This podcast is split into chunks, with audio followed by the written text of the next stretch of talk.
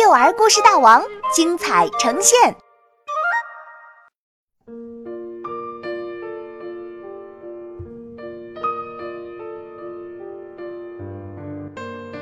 石头剪刀布，作者赵一花。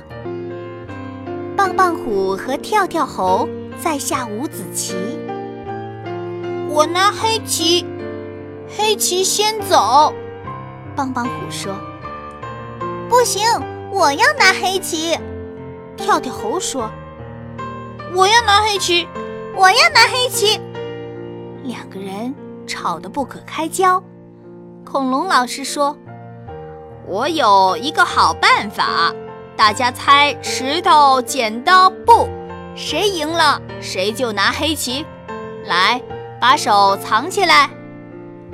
石头剪刀布。”跳跳猴握拳出石头，棒棒虎竖起两根手指头出剪刀。跳跳猴赢了，因此他可以拿黑棋。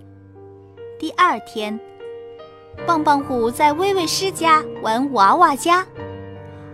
今天我当娃娃的爸爸，棒棒虎说。可是我也想当娃娃的爸爸，威威师说。那怎么办呢？那我们玩石头剪刀布，谁赢了就当爸爸，好吗？棒棒虎提议。这个主意不错。石头剪刀布，棒棒虎摊开小手出布，威威狮出剪刀，威威狮赢了。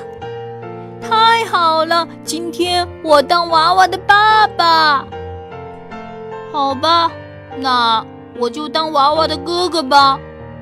棒棒虎抱起小娃娃，你说好吗，我的小妹妹？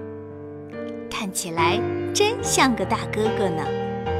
每次遇到没法决定的事情，棒棒虎都习惯用石头剪刀布来决定，大家也都遵守这个规则。